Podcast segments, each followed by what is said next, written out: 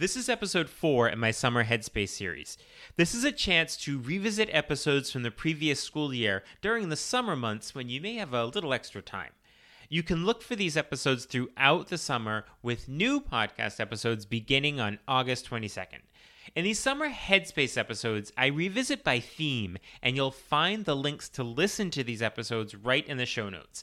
Today, we look back at episode 27, where Ben Tinsley talked with me about diversifying the world language curriculum, and episode 33, where Cécile Lainé spoke with me about integrating can do statements with social justice standards. These two episodes work really well together and give lots of guidance as we bring topics of diversity, equity, and inclusion to our language classrooms. So let's jump in. Are you a language teacher looking for some reassurance that what you're doing in the classroom is on the right track? Or maybe you're looking for some ways to teach even more effectively? If you're one or the other or somewhere in between, you've landed in the right place. This is the World Language Classroom Podcast with your host, me, Joshua Cabral. You're about to get tips, tools, and resources so that your students continue to rise in proficiency and communicate with confidence. Let's jump in. Vamos, allons-y. Hello, my friends. Bonjour, mes amis. Hola, mis amigos. Welcome to the World Language Classroom podcast. I am Joshua Cabral, and thank you, as always, for being here, taking the time out of your week to listen to what's going on in teachers' classrooms, to hear about some research, some ideas, and different topics that'll help you along your teaching journey. It's what makes you an incredible educator, particularly if you're listening to this summer Headspace episode during your summer vacation.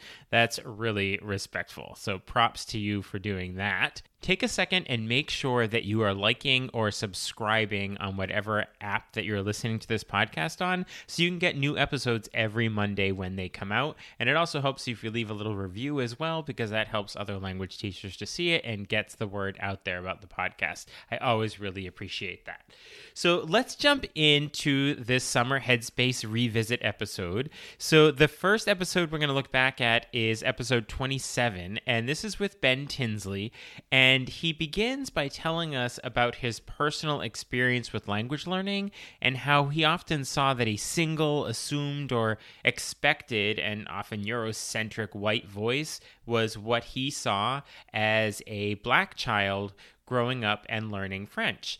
And so he spoke about how this motivated him to make black and brown voices and faces central to his curriculum so that that cycle is interrupted. So he goes on to really speak in depth about how we can diversify our world language curriculums. He's a French teacher in Pennsylvania, and so he speaks specifically about francophone cultures, but he really offers a lot of insight about how we can diversify our cultures in our world language classrooms in general. Ben elaborates on how important it is that we, as language teachers, include this essential part in our curriculum rather than a one off discussion. You know, this whole idea of bringing diverse faces and voices and experiences into our curriculum.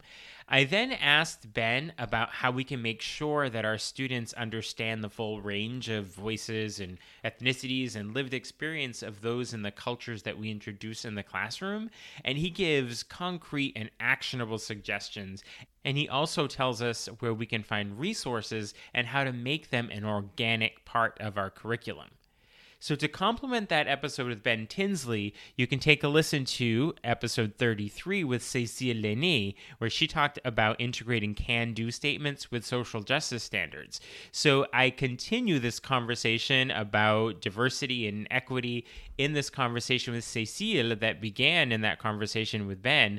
Cécile really opens up the discussion and talks about the learning for justice social justice standards. And she gives a clear description of these social justice standards and how they're designed. And then she goes on to discuss how we can use these social justice standards along with ACTFL can do statements. So they're not sort of separate where you're doing social justice topics and you're doing linguistic topics, but really bringing them together and using the social justice standards as part of our can do statements in the classroom.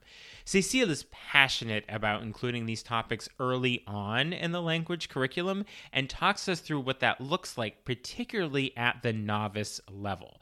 So be sure to listen to these two episodes together because they really complement each other and actually are talking about some of the same topics, but often with a different lens. And you can hear different places where you can find some materials and resources that you might be able to use in your curriculum as you are trying to put these ideas of diversity, equity, inclusion, or social justice, or diversifying your language curriculum. You'll hear lots of topics from both Ben and Cecile on that.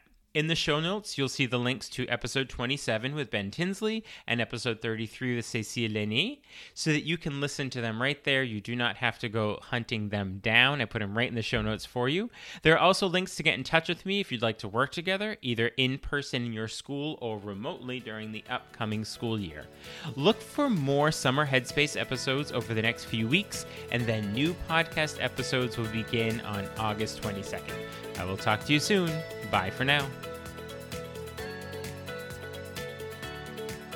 You've been listening to the World Language Classroom podcast.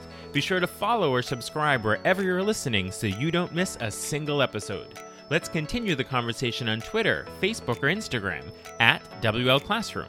You can also see over 250 blog posts about language teaching at, you guessed it, WLClassroom.com.